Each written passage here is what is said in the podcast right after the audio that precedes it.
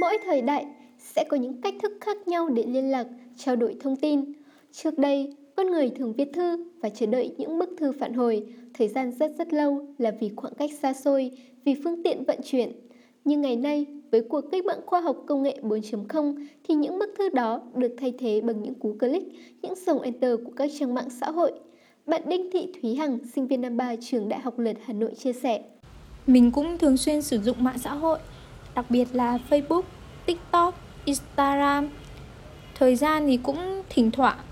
Chủ yếu mình sử dụng mạng xã hội nhằm mục đích để đọc báo, thu thập thông tin mới nhất trong ngày hoặc trao đổi với bạn bè.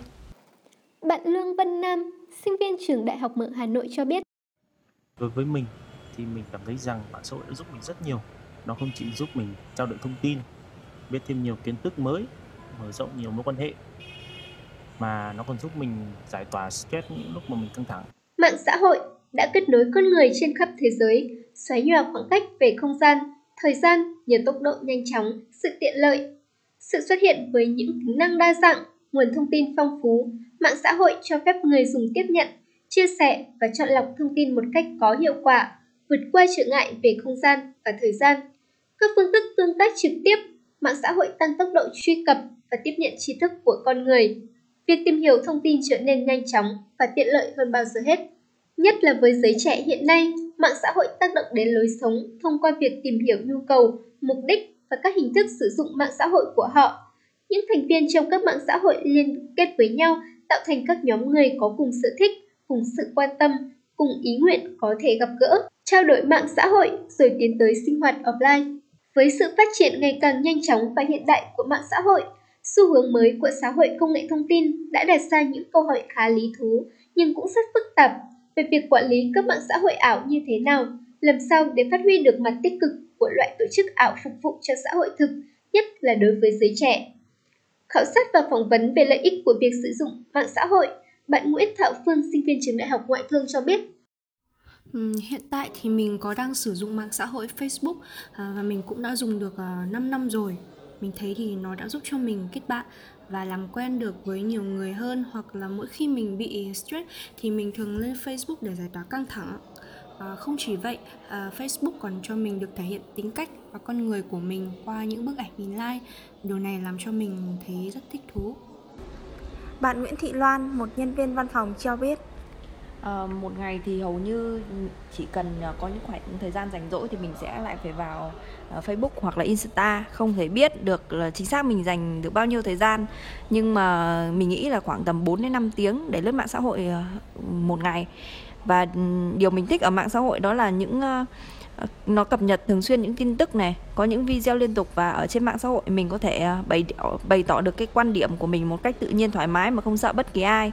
À, nhưng mình chắc chắn rằng nếu một à, ngày mà không có mạng xã hội thì sẽ thật là điều tồi tệ không chỉ đối với riêng mình mà còn đối với nhiều bạn trẻ khác. Ngoài những lợi ích mà mạng xã hội đem lại thì việc sử dụng mạng xã hội cũng gây không ít nguy hại cho người dùng đặc biệt là quá trình lạm dụng mạng xã hội tạo ra những lối sống không lành mạnh sống ảo và xuất hiện chủ yếu ở giới trẻ học sinh sinh viên hiện nay. Phổ biến nhất đã làm nảy sinh biểu hiện nghiện mạng xã hội ở một số thành viên. Họ dành rất nhiều thời gian để lướt mạng truy cập và tìm kiếm những thông tin vô bổ, thậm chí có hại, chơi game online bất kể giờ giấc và nhiều người xa vào những game bạo lực, khiêu dâm. Từ việc tiếp nhận những nguồn thông tin xấu, sai lệch dẫn đến sự nhận thức lệch lạc, sai lầm, các nhà nghiên cứu đã thống kê mỗi ngày, ít nhất mỗi người đã đánh mất 20% thời gian cho công việc lướt mạng. Không những thế, người dùng còn bất chấp sức khỏe lao vào những trò giải trí nguy hại như game, Facebook, phim ảnh đổi trụy không tiếp cận mạng xã hội là một sai lầm lớn, nhưng quá lạm dụng nó, lấy thế giới ảo thay thế cho đời thực là một tư tưởng cần loại bỏ. Việc tiếp cận màn hình nhiều giờ sẽ còn gây ra một số căn bệnh về mắt, xương khớp, thậm chí có thể dẫn đến đột tử. Nhiều năm gần đây, có quá nhiều trường hợp đột quỵ do say mê chơi game và lướt web xảy ra ở nhiều nước trên thế giới.